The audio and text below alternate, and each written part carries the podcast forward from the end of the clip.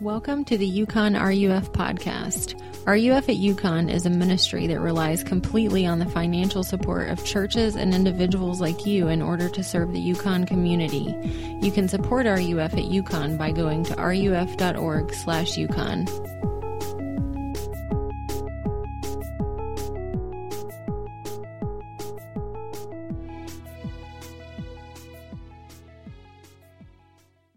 You know, the Gospels spend a large amount of time, a lot of chapters of the Gospels are spent uh, just focusing on these events, this final week of Jesus' life, uh, where his saving work is uh, accomplished. And so uh, we're going to look at this account, uh, this unique account, uh, really cool stuff happening in this story in Luke's Gospel. so let me read it for us. It says, Two others who were criminals were led away to be put to death with Jesus. And when they came to the place that is called the skull, there they crucified him, and the criminals, one on his right and one on his left. And Jesus said, Father, forgive them, for they know not what they do. And they cast lots to divide his garments, and the people stood by, watching. But the rulers scoffed at him, saying, He saved others, let him save himself. If he is the Christ of God, his chosen one. The soldiers also mocked him, coming up and offering him sour wine and saying, If you are the king of the Jews, save yourself. There was also an inscription over him This is the king of the Jews. One of the criminals who were hanged railed at him, saying, Are you not the Christ? Save yourself and us. But the other rebuked him, saying, Do you not fear God, since you are under the same sentence of condemnation? And we indeed justly, for we are receiving the due reward for our, of our deeds. But this man has done nothing wrong. And he said, Jesus, remember me when you come into your kingdom. And he said to him, Truly I say to you, today you will be with me in paradise. It was now about the sixth hour, and there was darkness over the whole land until the ninth hour, while the sun's light failed, and the curtain of the temple was torn in two. Then Jesus, calling out with a loud voice, said, Father, into your hands I commit my spirit. And having said this, he breathed his last. Now, when the centurion saw what had taken place, he praised God, saying, Certainly this man was innocent. And all the crowds that had assembled for this spectacle, when they saw what had taken place, returned home beating their breasts. And all his acquaintances and the women who had followed him from Galilee stood at a distance watching these things. Okay, let me pray for us again. Uh, Heavenly Father, as we come now to this, your word, we pray that you would give us wisdom and guidance, and uh, we pray that we would be changed by it as you apply it to our hearts. In Christ's name we pray. Amen. Uh, preaching on a text like this is really kind of challenging for me because this is like everything, you know, if you've been at RUF a while, then you know that like most times when I talk about any text in the Bible, I like usually bring it back to the cross in some way because all of the Bible points to this text. Uh, whether it's Old Testament passages that look ahead to it, or some of the letters in the New Testament looking back and trying to make sense of it, and uh, this is though is the text. You know, this is uh, the cross is just central to what it means to be a Christian. There's no way you can be a Christian without the cross.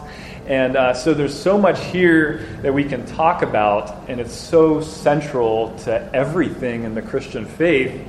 And one of the problems when we come to a text like this is that uh, if you've grown up anywhere around Christianity, it's probably something that you've heard before.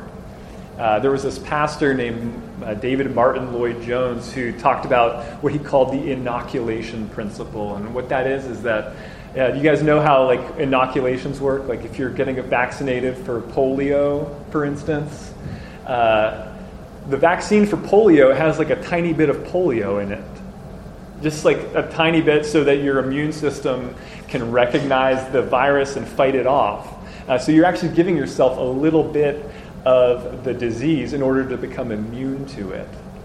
And uh, what Martyn Lloyd Jones w- talked about was that you know if you get if you grow up around like a little of this this story, hearing it once a year, uh, just a little bit, and it's not central to your life, but it's something that you heard a lot. There's a possibility that you can kind of become immune to it.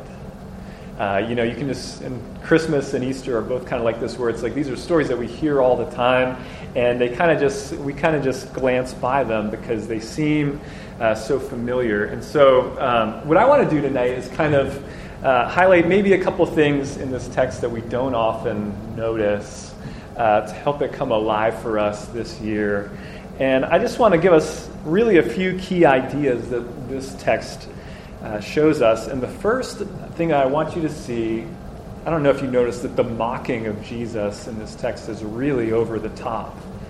And what I hope you, you will see is that every time Jesus is mocked in this process of him being executed, he's mocked with the truth. They mock Jesus with the truth. Um, we see it in verse 35 where they say, Let him save himself if he is the Christ of God, his chosen one. It's like they've been, in other words, they've been hearing the stuff that Jesus has said. Uh, in verse 37 and 38, he's referred to as the King of the Jews. Uh, you know, in other words, they've heard him say that he's a king. In verse 39, the criminal on the cross is like, You're the Christ, right? Uh, do you see what's going on there? This means that they have all heard explicitly what Jesus has said about himself and refused to believe. Uh, look at the criminals here. This is kind of an amazing story, right? The two criminals between that Jesus is between. And these are two guys, they're having the exact same experience, right? They're both guilty. They're both being crucified next to Jesus. And yet one can only mock, and the other one comes to faith in that moment. One asks to be saved, and the other doesn't. Uh, these are all people that have heard everything they need to hear. They've all seen everything they need to see to be saved, and yet they reject Jesus. Uh, here's what that means for us it means that when we reject Jesus, it's not because we don't know what's right. The reason we reject Jesus is that there's something in us that doesn't like him. Like we can't we can't overlook the wickedness of the mocking in this account. Um, and for us, what that means is when we have like, for instance, I talk to a lot of you, and I'm this way too, where there are seasons where we kind of you know maybe we're strong in our faith for one season, but then we kind of distance ourselves from God. And it's easy to kind of say, like, yeah, I'm just getting a little distant. But what's really going on is that we're purposefully distancing ourselves from God because we don't like Him. Uh, last week, we looked at this account of Jesus entering Jerusalem, and we talked about how uh, he comes in to be recognized as king. Uh, and we talked about how if he's king, that means I'm not king. And there's a lot of us that don't, we don't naturally like that. If he's the king, that means that he has a say in my life. And sin is offensive not because we're rejecting some ide- set of ideas, but because we're rejecting a person. When we sin, we're rejecting the one who made us. Um, and there's nothing more offensive than people sarcastic, sarcastically mocking Jesus with the truth. Uh, but if we're honest, we can see ourselves in those people, can we not? Uh, we'll see it most clearly when we ignore what's true and we say with our lives, I'm going to do whatever I want. I'm going to do whatever I feel like. And so, uh, these are, first of all, we saw that Jesus is mocked with the truth. But what Luke won't let us escape from is the fact that Jesus is innocent. Over and over again, it's like reiterated. He's done nothing wrong. He's done nothing wrong. Before this passage, Jesus has gone on trial twice. And first with the governor of uh, the Roman governor Pontius Pilate, and then with King Herod. Uh, and both times they're like, I find nothing wrong with this man. And then this account starts up, and uh, we see Jesus, even when he's being mocked, pleading with God to forgive these people. Father, forgive them, for they don't know what they are doing. Um, in verse 41, even the criminal knows that Jesus has done nothing wrong. Uh, in verse 47, at the end here, the centurion, who's this Roman soldier, says, Surely this man was innocent. Um, and even at the end, the crowds seem to know. Uh, Jesus, this is, they're beating their breasts because they know that Jesus has done nothing wrong. and yet he's been put to death. Um, I wonder if you could picture for a moment what it would be like to interact with someone with no sin, who's never done anything wrong. Uh, there's not a hint of corruption in this person. There's not a hint of selfishness. Try to picture what it would be like to interact with someone like that, where there's not one ounce of selfishness. And I think there's a part of us that would think, man, that would be pretty great. But the truth is that most people in his day, and most of us, view him as a threat. That's how messed up we can be. And so Jesus, you know, it's clear that he's innocent from Luke's account of this passage, but the big picture, what we need to take away more than anything from this passage is that Jesus is our only hope then. Uh, why was it important that Jesus be innocent? Because if he wasn't, then he couldn't be dying for the sins of other people. Uh, you know, there's lots of amazing stories we could talk about of people dying for someone else. I read one this week, amazing story from Auschwitz, the concentration camp during World War II.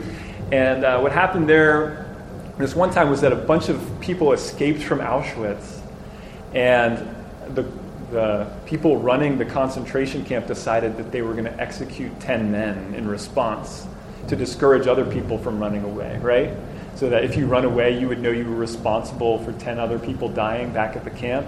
And so they were hoping to discourage anyone else from running away, so they picked 10 men uh, to be executed. And uh, one man yelled out, as they were being led away. But I have a wife and children. And there happened to be a priest also who was a prisoner at the camp named Father Kolbe. I think he's from Poland, was from Poland. And uh, Father Kolbe asked, you know, could I die instead of that guy who's got the wife and kids? And they said, sure, okay. And so he did. It's an amazing story, right? What you need to see is that that's like a drop of what Jesus did. You know, it's an amazing story, and it's only a drop of what Jesus did because Jesus was the only person who had ever walked the earth that death had no hold on. You know, I could die for you, I could risk, put myself uh, in harm's way for you, but it wouldn't be the same because I'm going to die too. Like death has a hold on me. And Jesus, by virtue of never sinning, by virtue of never acting selfishly once, was the one person that death had no hold on. And he's the one who goes to the cross to die. And the reason we know that his death worked, that it did what it was supposed to do, is because of this detail uh, that in verse 45 that the curtain of the temple was torn in two. Do you know what the curtain of the temple is? In the temple, the Jewish temple, which was right there in Jerusalem, uh, there was, uh, inside the temple, there was an area called the Holy Place that only certain people could go in.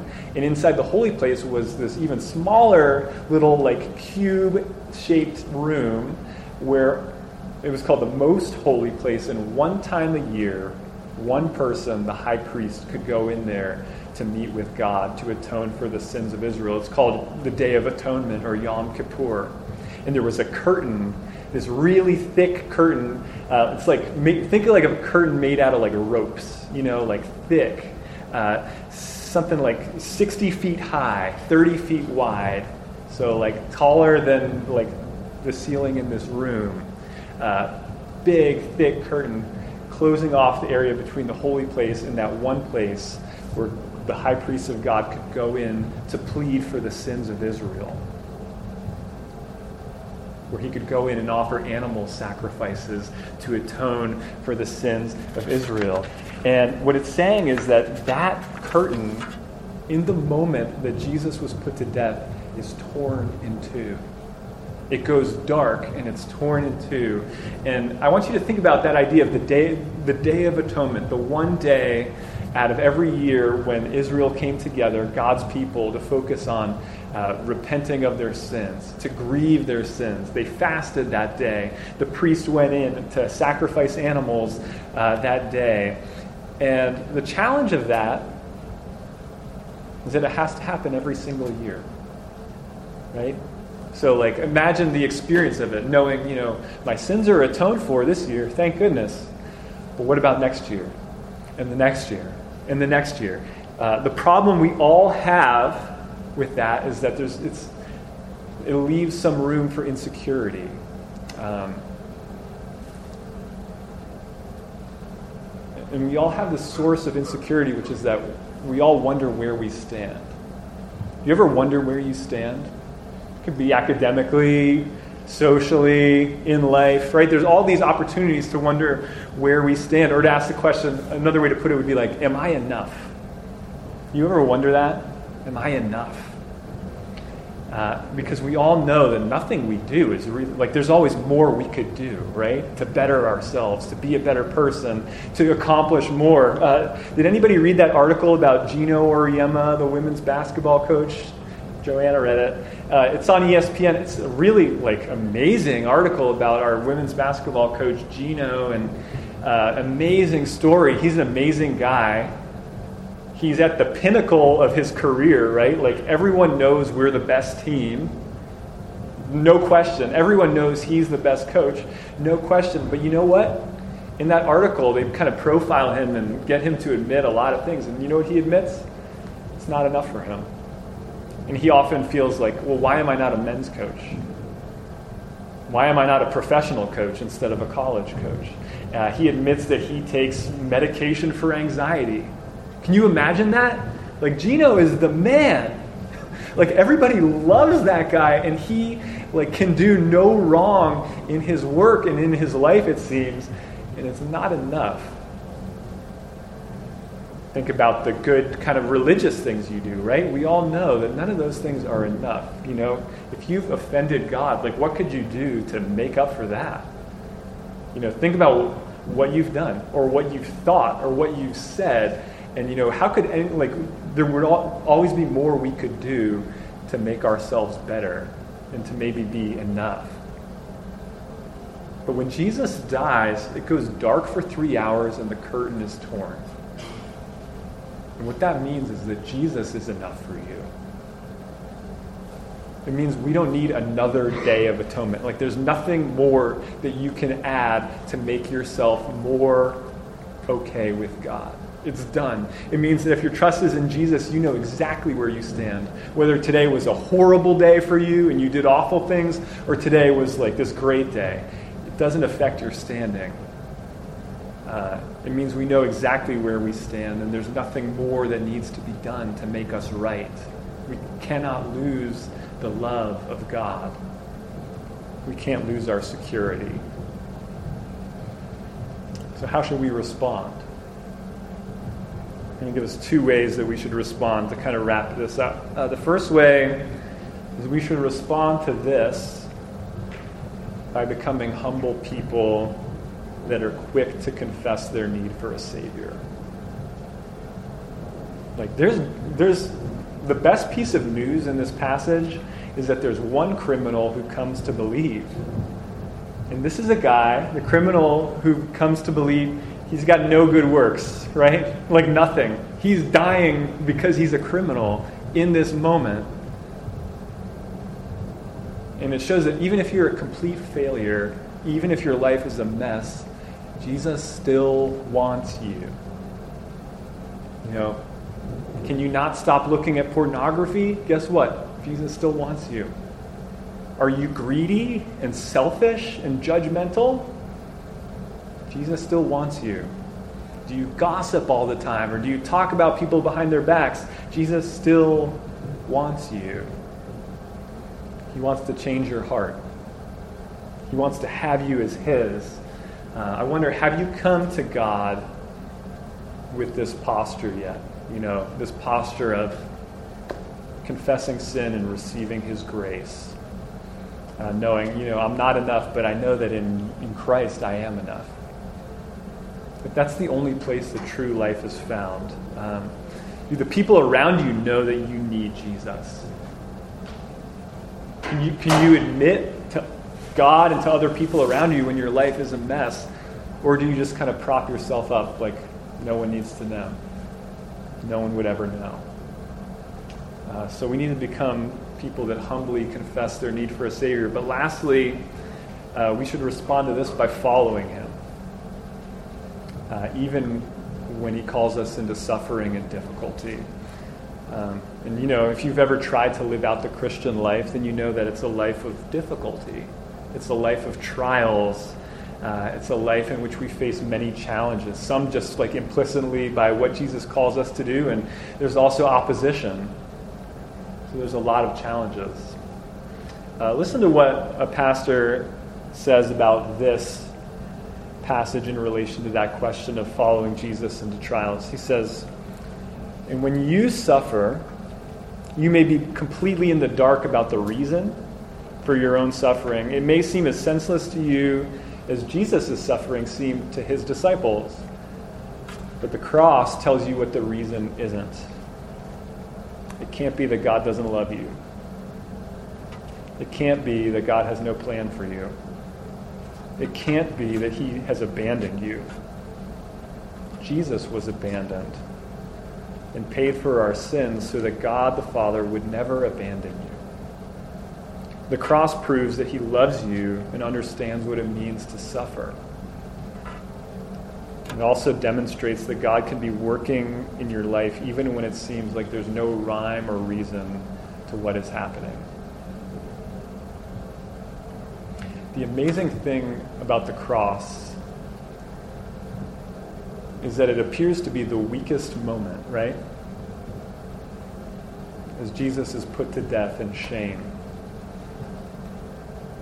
But what I hope you'll see, and what I hope kind of comes out as we reflect on that, is what was just said here is that the cross is the source of the greatest strength you could ever imagine uh, the strength to be humble and the strength to endure. Uh, so let's pray in closing that we'd be able to lean into that this week and always. Let's pray. Uh, Father, you know that uh, we know that there's so much more to this text than we could even uh, kind of get into tonight. Uh, so I pray that you would help us to reflect on it more. And I pray that we would come to see uh, your love in it and our great need for you and the way uh, that you provide for our great need in Christ. Uh, we pray that you would make the cross uh, the center of our hearts and lives uh, tonight and always. Help us, Lord, we pray. In Christ's name, amen.